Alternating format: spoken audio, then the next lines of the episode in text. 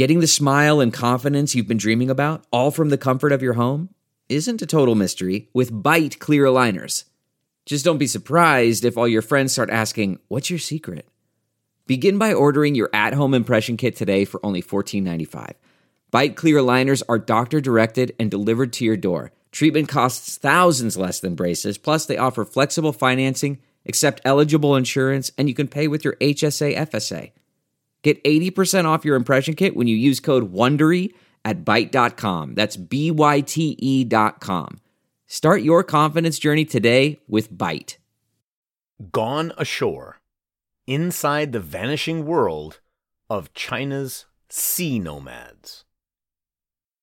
Published in The World of Chinese. Written by Qin Yue. Originally published in Renjian the Livings. Translated by Nathaniel J. Gan. Read to you by Cliff Larsen. How three generations of a family gradually gave up riding the waves off Hainan's coast. In twenty nineteen, I accompanied a friend to Wanning, Hainan, to check out apartments. Our realtor was a twenty-six-year-old Ah Jin. His skin was a deep brown. He was wearing a pair of cheap sandals. The collar of his t-shirt had long since stretched out, and he spoke with a thick Hainan accent. But he was handsome, clear-eyed, and tall, with a visibly muscled chest. We complimented him on his physique, but he just chuckled. The only entertainment I had as a child was swimming in the ocean. It's all due to the exercise. At the beginning of last year, my friend invited me to go back to Hainan for a vacation. After years without contact, Ah Jin suddenly reached out to us. It turned out he had also bought an apartment recently. He remembered that my friend was an interior designer and wanted her expert help with the property inspection. The property transfer went smoothly. As we were getting ready to leave the apartment, Ah Jin looked at the documents with his name on them. Two streams of tears suddenly rolled down his face. My friend laughed. Why are you crying? Is it the excitement of officially owning your first home? Wiping away the tears, Ah Jin replied softly, Ah Ma always said, when I have my own house, then I can say I've truly gone ashore. We looked at each other, wondering what he meant. He dried his tears and then told us the story of his family. Three generations of boat dwellers, nomads on the tide. This is Ah Jin's story. one. In nineteen eighty-eight, my twenty-year-old mother, Ah Ma, married my thirty-year-old father, Ah Ba, who knew nothing but fishing, drinking, and Ma Jiang. My mother's parents died early, so she was raised by her father's sister. That year, her aunt was busy trying to arrange her son's marriage, so she was eager to make room for the new bride in her home. This is how Ah Ma ended up married to my penniless father. For Ah Ba, the ceremony involved little more than retrieving my mother from a fishing boat in the neighboring village and bringing her back to his own boat. The ancestors of Danjia or Tanka people, Danjiaren, editor's note, this term is considered pejorative today and boat people is preferred, have always lived on the water and were known as China's sea gypsies. When I was little, I asked my mother, Dan is not our surname, so why do they call us the Dan family? Ah Ma had no answer. She only knew that ever since she was born, she had been living on the coastal waters of Ling Shui. When I was older, I learned our history from the universal geography of the Taiping era. The Tanka people, administered by the country, are born on the rivers and seas and live on boats. They come and go with the tide. If they live on land, they die. The Dan character sounds like egg, but some people thought that living on boats year-round made our people vulnerable, like eggshells. And for a long time, almost all boat people made a living by fishing. They traversed the waters between Hainan, Guangdong, Guangxi, and Fujian. Except during typhoons, our fishermen go out to sea almost every day, returning to the coast, clean and repair their nets, and sell fish. Occasionally, they catch a low tide to gather shellfish and oysters. After Ah Ma married Ah Ba, her life wasn't so different from before. It's just that she now served my grandpa, Ah Gong, instead of her aunt and her uncle. The ocean has brought both families much wealth. During her youth, my mother never left my grandfather's wooden boat. The boat was only five or six meters long. My father and grandfather would take turns standing at the bow to pull the boat forward and cast nets. The middle of the boat was a ship's cabin made from a bamboo canopy with long wooden boards fixed along either side. These served as both benches and beds. Clothing and food were stored beneath the boards on one side, while fishing nets were piled on the other side. Along with water tanks, miscellaneous fishing gear, and repair tools, whenever the sun was out, the top of the canopy would be covered with all kinds of drying fish. My mother made cloth curtains for the two sides of the cabin so that we could change and groom ourselves with more privacy and keep out some of the wind and rain. The stern of the boat held a basic kitchen with a tiny brick stove and some wood and kindling. We had an iron pot for making the simplest fish rice, as well as an iron plate for frying fish and shrimp. There is a local folk song that goes, "Ragged boats with ragged nets, floating all year round. Three generations in one cabin, eating rice half the year and husks for the rest." It's an accurate portrayal of many boat families of that time. My grandfather also knew how to sing the Hainan saltwater songs. Most of their lyrics related to the ocean, tides, winds, and rains. I couldn't understand them when I was young. I only remember one line from what my mother taught me, something like, "The crashing waves of the South Sea, the fragrance of fish drifts across the continents, the tide rises and the tide falls." Of course, it's not that every boat family was so desperately poor they had to eat rice husks for half the year. The ones with more money would build simple houses by the water. These weren't good houses of reinforced concrete, just wood or bamboo scaffolding with old ship parts and scrap wood for floors, woven coconut fronds or bamboo leaves for walls, and layers of reeds for the roof. But they were already a step above the boats, doing a better job of keeping out the elements and providing a space to enshrine ancestral tablets. The days at sea were dull and oppressive. Even though my dad was physically strong, his sole interests were drinking and gambling. He didn't seem to like Ah Ma much. Whenever we came ashore, he'd often disappear for several days. Ah Gong didn't wait for him either. As soon as the boat was ready, he'd take my mother back to sea. Like many in the older generation, he feared that staying on land far too long would offend their ancestors and bring misfortune.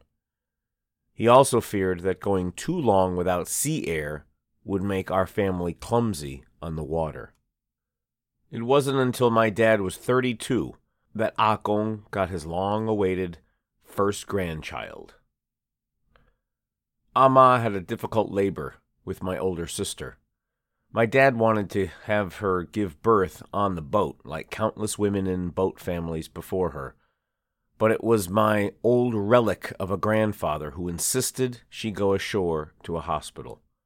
My mother said that when my sister was born, she was soft and sweet-smelling, a beautiful baby. But my dad didn't like her, and for a time even wanted to give her away. Ah Gong felt that no matter what, he had to raise the first member of the third generation, and when it came to boat families and children, how could one be enough? No doubt a male child would come along eventually. So that's how my sister's spot in the family was secured. As my grandfather hoped, a boy was born three years after my sister. That was me. That year brought many changes for my grandfather. He stopped going out to fish daily, instead using all his savings and Ah Ma's meager dowry to buy fish fry, mainly golden pomfret and redheads, which sell well because Hainan's natural conditions allow them to go to market earlier than in other places. With government support, he acquired his own wooden hut in a floating village on the coast, even though he still lived on the water. We had finally ended our wandering. This was the first time we had neighbors we could get to know. The floating village was dotted with fishing boats. There were thousands of plank walkways and fish ponds enclosed with boards and netting. People walked in the twenty to thirty centimeter spaces between these grid-like enclosures. Every few rows, there were floating two-story huts that were moored to the wooden stakes in the ocean floor, like boat cabins fixed in place. The first floor was used for cooking and receiving guests, and storing fish feed, while the second floor would be divided into several bedrooms. Many boat people have never gone ashore in their lives or worn a pair of shoes. The wooden raft houses were all they have, containing all their life and death, all their joy, and all their sorrow. After I was born, Ah Ba probably felt that he had fulfilled his duty of passing down the family name. So, he started drinking and gambling more and more. He often stayed out for a month at a time. When he had made occasional appearance, he was always dead drunk, slurring curses at my mother. "Short-lived bitch!" By that time, my big sister, Ah Jie, already understood. Even as a child, she was never close to my father. Before she started elementary school, she spent her days at my grandfather's ankles. She picked up a lot of skills from him. She could plunge into the ocean and stay away for ages before resurfacing. She was competent in the backstroke, sidestroke, and diving. She even learned skills that many of the boys didn't, diving into coastal waters to spear fish and sea urchins. When I was three years old, my mother gave birth to my little sister without incident. The doctor said it would be hard for her to conceive again due to her years of toil and malnutrition at sea. After my dad found out, he went on drinking and playing mahjong, sometimes even taking the money my mother set aside for restocking the fish fry. Powerless to stop him, she could only turn her back to us and cry. two. Most of my childhood memories are of the ocean, Ah Gong, Ah Ma, and my sisters. As far back as I can remember, Ah Gong's face was full of wrinkles carved by the sea breeze. His hands were covered in blue veins, and his teeth were loose and yellow from years of betel nut chewing. Having lived most of his life on boats, he was used to going without shoes.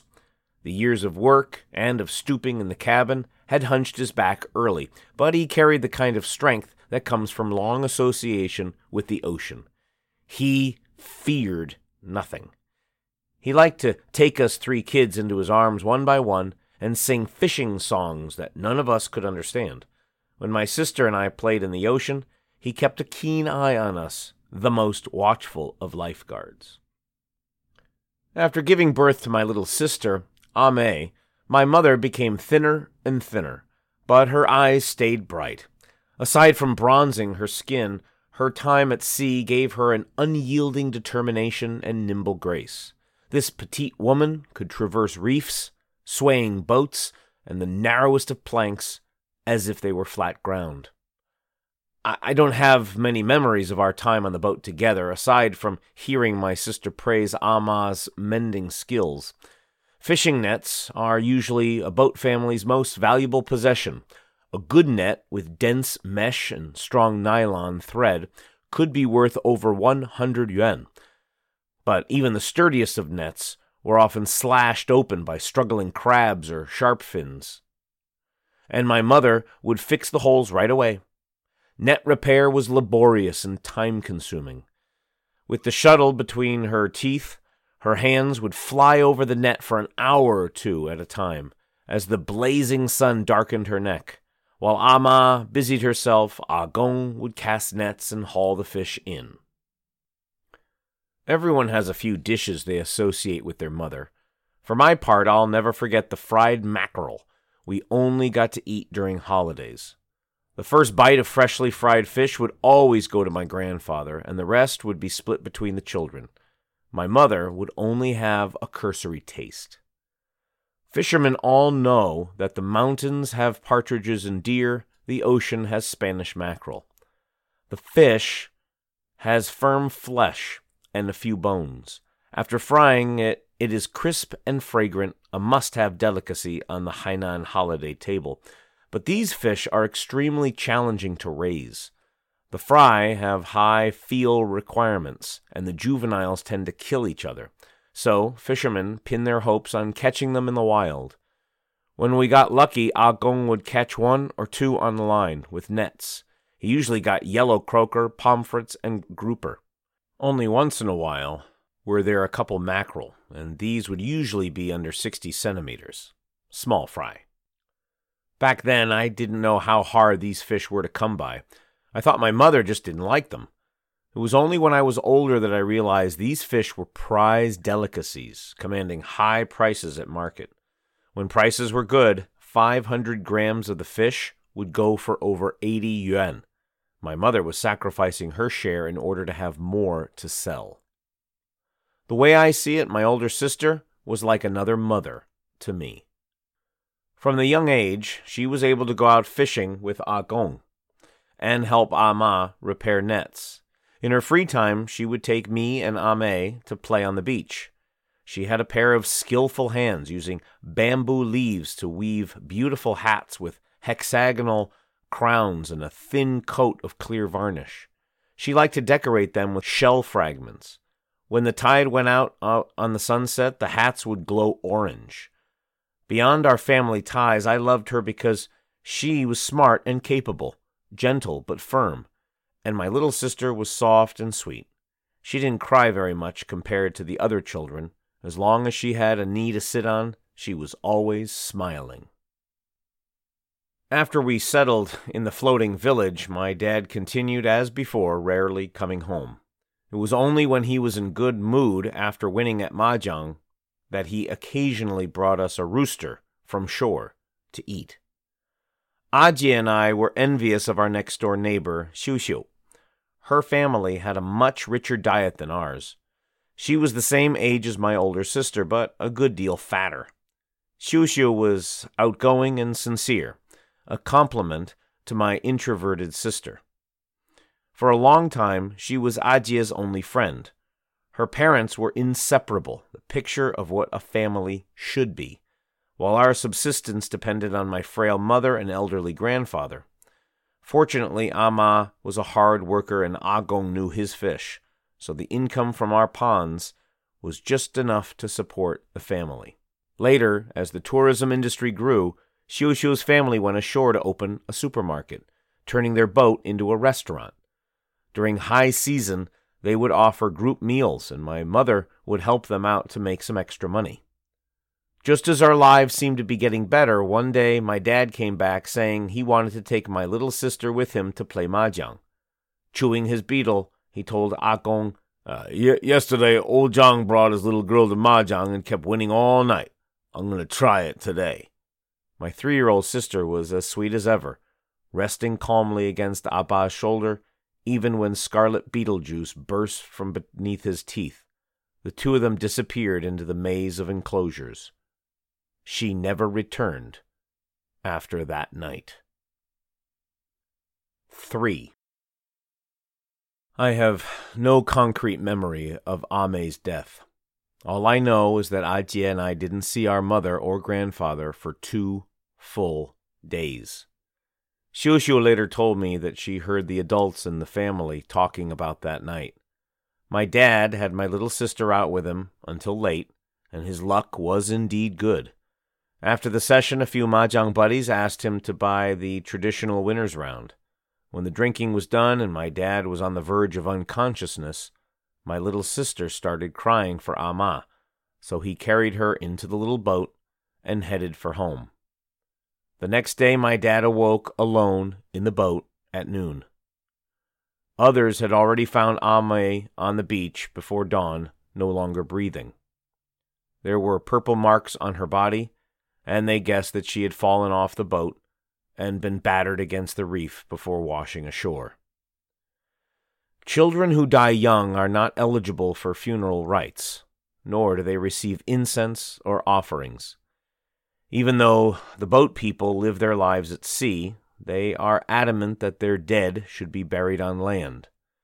With the help of other fishermen, my mother and my grandfather found Ah Mei a sunny place in a burial ground and laid her to rest. According to custom, all of her possessions had to be taken ashore and burned.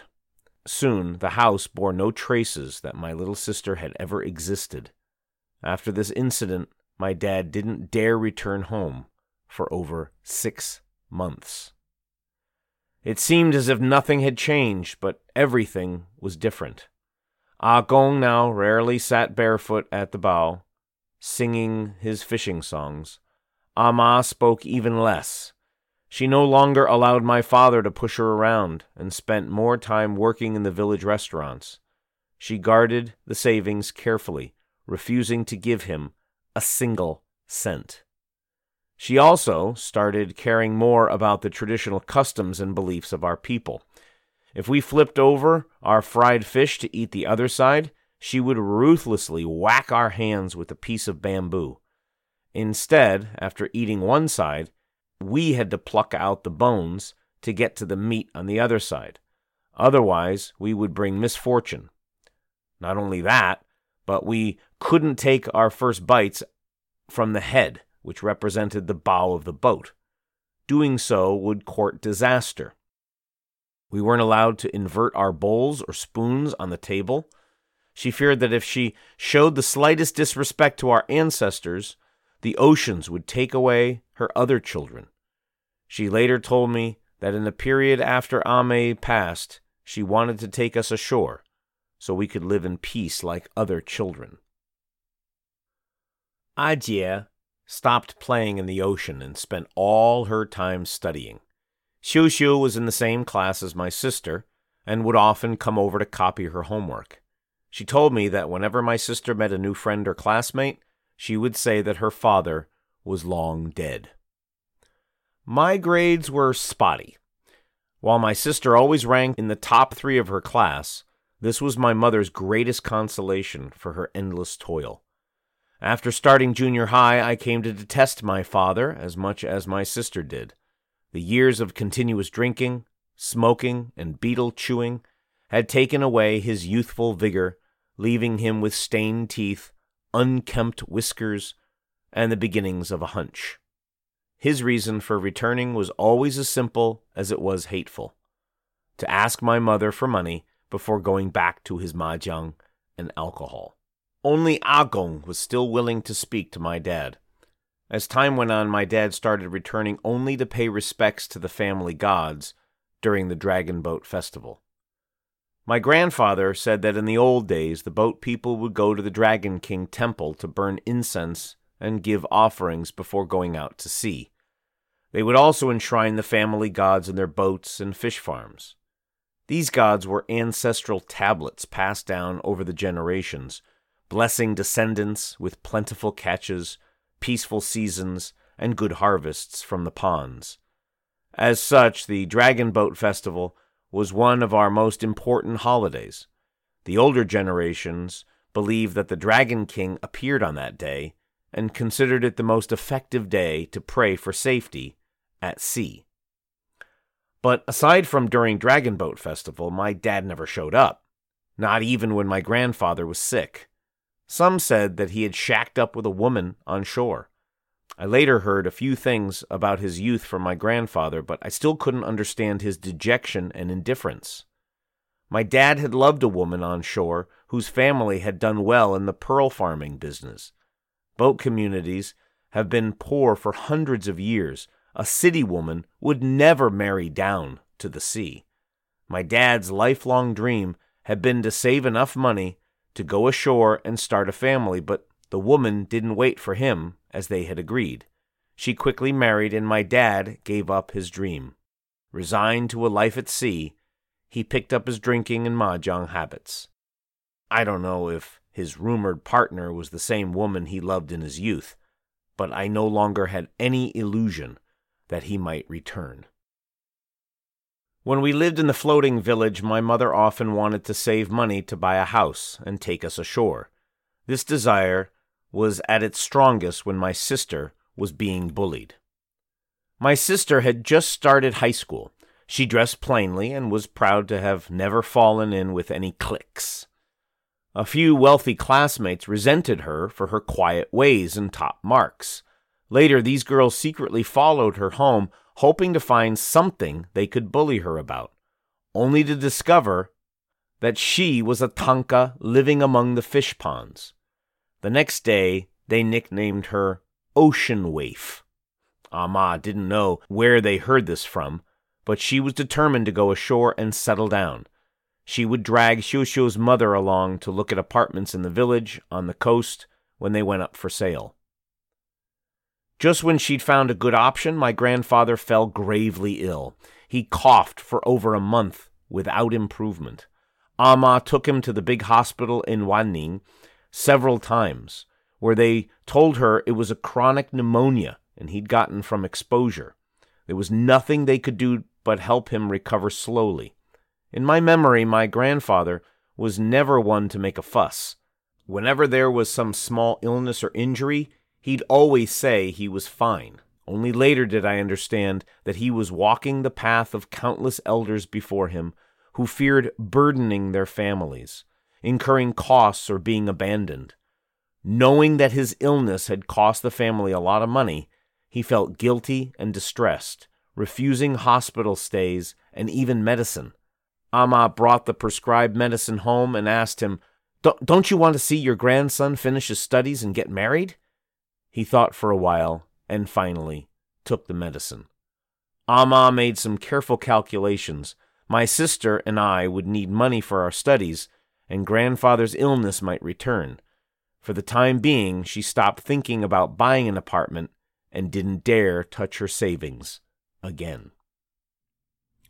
In the blink of an eye, it was time for Ah Jie to take her college entrance exams, and our long-vanished father started showing his face again. He looked older than before, with missing teeth and heavy bags under his eyes. His lifestyle gave him a listless air. We gleaned his intentions from one of his fights with our mother. He had found a family to marry my sister off to, and wanted to split the dowry. My mother had Xiu Xiu's family ask around to see who this other family might be. After much hassle, they discovered that my father owed this family a significant amount of gambling debt. The son had a congenital disability in his right leg, making it hard to find a match. So the family covertly proposed that he settle the debt by marrying off his daughter. Ah Ma and Ah Gong chewed him out several times, but he stuck around like a dogskin plaster. He'd sometimes bring that family around to scout out my sister, even lying in wait outside her school.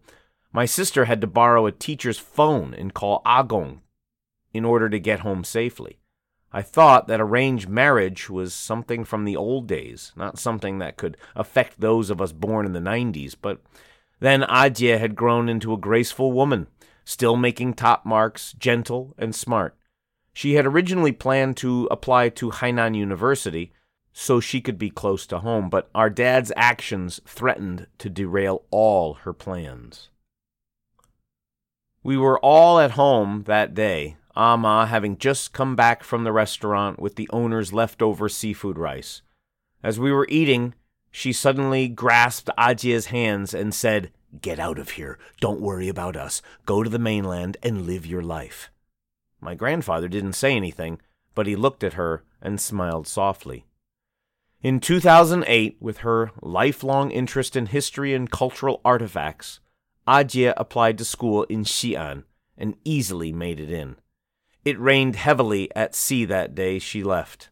Ah Ma and Ah Gong pulled together ten thousand yuan and put it on a card that they stuffed into her luggage, stroking a white crescent-shaped scar on the skin between the thumb and forefinger at her left hand. Ah Jie said to me, "Look, Ah Mei scratched me here when she was little. At the time, it was deep enough to bleed. Now, it's almost the only thing I have left of her, and it's already faded so much that I can hardly make it out." After a while, she stroked my hair and said, "Ah Jin, take good care of Ah Gong and Ah Ma, and grow up fast." Ah Jie didn't return home for several years, and neither did she ask Ah Ma for help with living expenses. I guess the first reason was that Shaanxi is far from Hainan, and she wanted to save money. Second, she still carried a deep hatred for our father and wished to avoid any further entanglement with him. We even told her that upon learning that she left, he came back and threw a tantrum, smashing some furniture and electronics before disappearing completely. He even stopped showing up to make offerings during the Dragon Boat Festival. When he came up in conversation, she would only say, "He was dead to me long ago."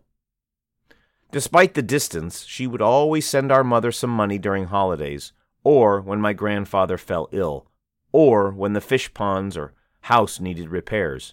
We guessed that she'd ask Xiu Xiu be her eyes and ears. When Ah Jie called home, she would tell us only the good news, never the bad. So we also had to ask Xiu Xiu about how she was doing. She hadn't had an easy time in college. Though my sister had been among the best students in Hainan, she wasn't even in the top fifty on the mainland. There was no scholarships or grants in her first semester, so she used the money Ah Ma gave her to pay the tuition.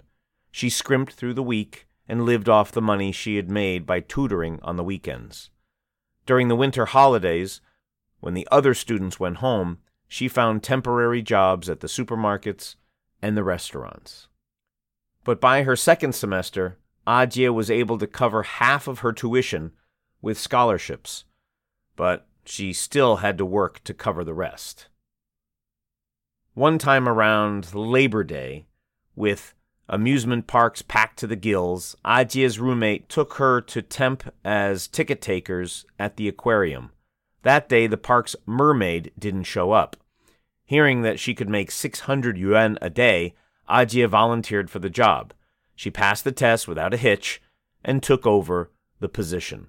Having spent her childhood in the ocean, my sister never thought she would return to the water for the sake of money, or that she would keep it up for several years. Xiu Xiu couldn't hold back her excitement when she told us about this. "You'd never guess her signature skill. The aquarium didn't have a mermaid who could perform without goggles, but your sister can. Remember how she could always spend ages underwater in the ocean? A water tank is nothing." Listening to Xiu Xiu's stories, I could perfectly imagine my sister diving gracefully towards the bottom of the tank, her hair a smudge in the water. The ocean had taken away our little sister and brought us endless sorrow, but it also silently restored life to my big sister. Later, besides working at the aquarium, she got her free diving instruction certificate and started taking students.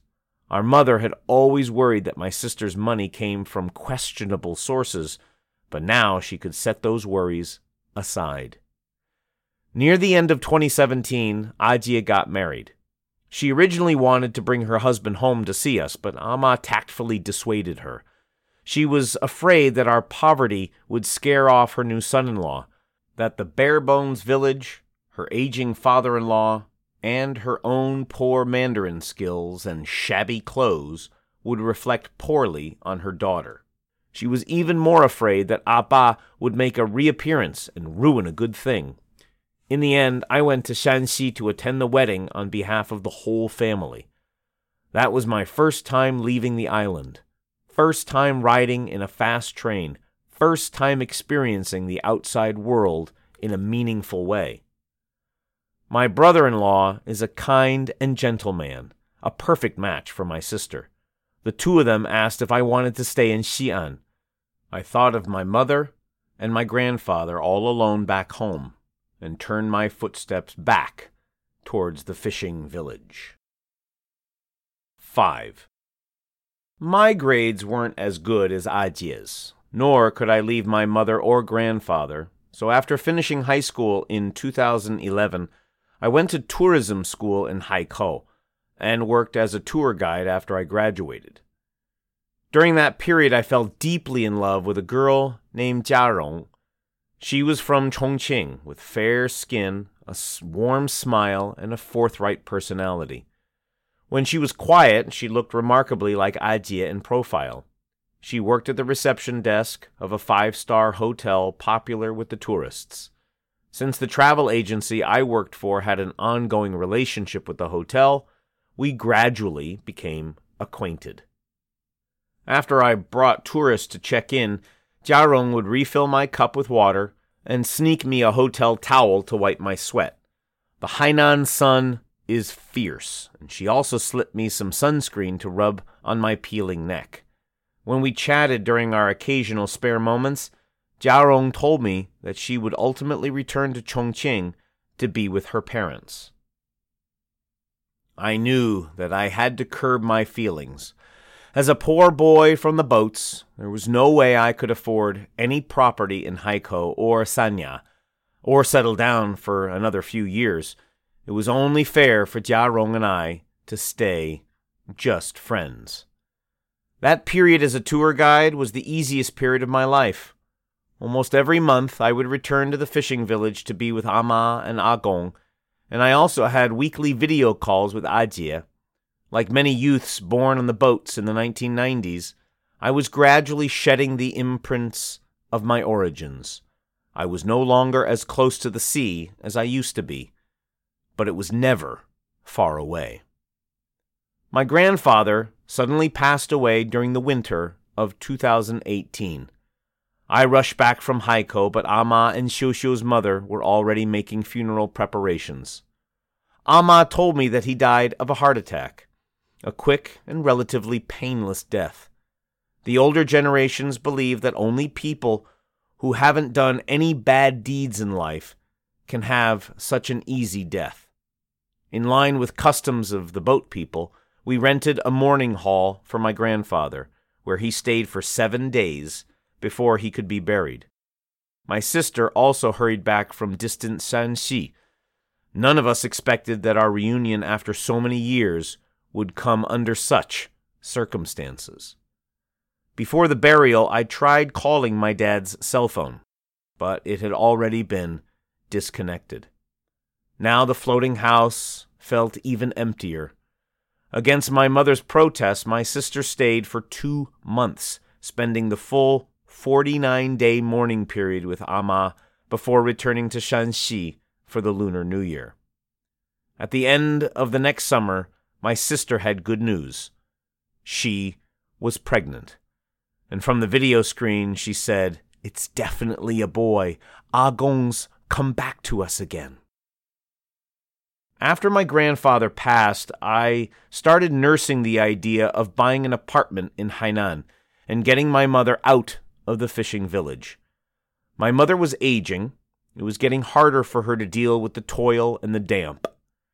Xiu Xiu's family had long since turned the restaurant over to another operator and settled in Wanning. When Xiu Xiu found out what I was thinking, she introduced me to a real estate agency.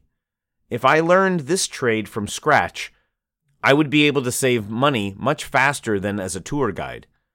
Until the end of twenty nineteen, when the pandemic broke out, tourism was still booming in Hainan. Many people came to buy property or stay the winter. I brought much of my old client base into my new line of work, renting and selling where I could and earning decent commission. I was lucky to be able to help a client sell a two hundred square meter luxury apartment in Shimei Bay, saving my first nest egg that way. Meanwhile, Jiarong returned to Chongqing and became another stranger in my WeChat Moments feed. In November, Ah Ma gave me the money she and Ah Gong had saved, and I was able to buy a small apartment in Wanning. Only then would I say we had truly gone ashore. After the pandemic broke out in early twenty twenty, the investors and tourists gradually stopped coming. Most of the snowbird retirees from cold regions like the Northeast and Xinjiang didn't come to vacation in Hainan that winter. With only the locals remaining, we had a rare glimpse into the island in its natural state, and I had to hit pause on my agency work. I returned to the fishing village to be with my mother, once again setting my clock by the sun. When she had made offerings to our ancestors, she said her only desire now was for me to be able to get married and settle down on shore. She had accumulated white hairs over the years, but she was still in good health. When she threaded her way along the narrow planks between the ponds, she walked like she was on land. It was as if she had absorbed the fighting spirit that allowed Ah Gong to face the ocean, day after day. My sister also gave birth in the devastation of the pandemic. As she had hoped, it was a boy. Ah Ma wondered whether our ancestors' blessing had really allowed Ah Gong to return. My father never came back, but his return had long stopped mattering to us. These days, more and more, boat families have gone ashore. A number of them still maintain their fish enclosures, working in aquaculture or the restaurant business.